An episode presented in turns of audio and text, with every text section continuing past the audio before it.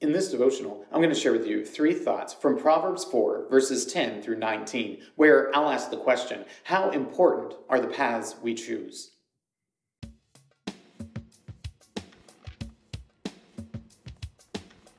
Proverbs 4, verses 10 through 19 says, Hear, my son, and accept my words, that the years of your life may be many.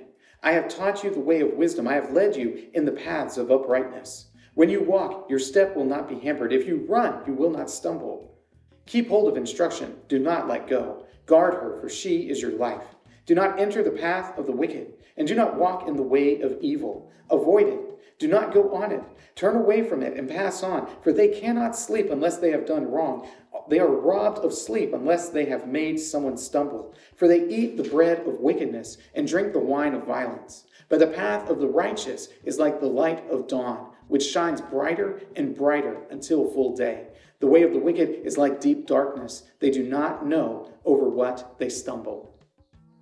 One of the things that I like to tell my kids is that every decision you make limits all future decisions. So the world might be very wide open for you when you're young, but every time you make a decision, that great possibility that it stands before you is limited. It's limited because you'll never get that moment again. Because that's the case, because we are linear beings that process through time, that have limited choices the longer we live, because that's the case, the paths that we choose are of great importance. This is something that Solomon is pointing out to the reader in Proverbs that you need to choose the right path, because if you don't, you'll end up in a place where you do not want to be. So here are three thoughts from Proverbs chapter 4, verses 10 through 19, answering the question How important are the paths we choose? Thought number one uprightness. Solomon tells the reader to choose the path of uprightness. Choose the path that you know is pleasing to God. You can't take this out of the context that Solomon is in. Solomon is a deeply religious person who thinks deeply about the will of God. And because of this, we, we look to him for wisdom.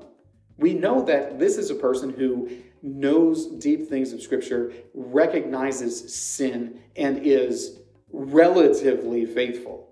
I think it's interesting that even Solomon, with all of his wisdom, found himself walking down the wrong path when it came to dealing with his wives.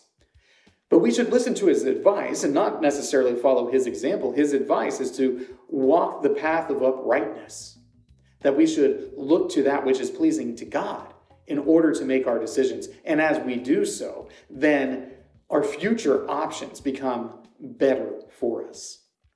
Thought number two way of the wicked. Solomon points out that there's a way of the wicked and the way of the righteous, and the way of the wicked sometimes looks pretty appealing.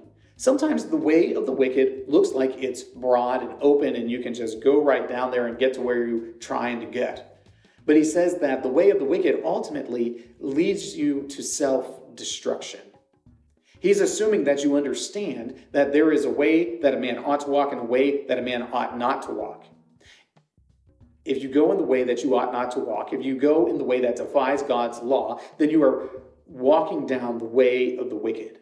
And the way of the wicked ultimately leads to suffering and death, and the desire to cause more suffering and more death. It's one of those things where you find yourself hurting, so you desire to hurt others. Solomon says, avoid that. Don't go near that. You know the ways that are right if you understand God's law. So avoid the ways that are wicked. Don't go down that path because when you do, you find yourself in a place where you do not want to be. Thought number three path of righteousness. Ultimately, what Solomon is trying to tell all of us who read his words is that we ought to walk the path of righteousness. We ought to actively be seeking to do that which is good and right in the eyes of God. We shouldn't do that which is pleasing to man. We shouldn't do that which feels good in the moment, but we should do that that ultimately is glorifying to God. That this is our real and true purpose in the world to glorify God, to enjoy Him forever. If we walk the path of righteousness, it is a more difficult path than the path of wickedness. It's not as easy to walk down, but it takes you to a far better place. And when you have walked down it, you find that you are better off for the journey. These three thoughts come from the assigned reading of Proverbs chapter 4. If you'd like to read through the Bible with me, you can do so by subscribing to this channel, by clicking on the link in the description, or by joining the Facebook group Through the Bible, where we are reading the text of Scripture together.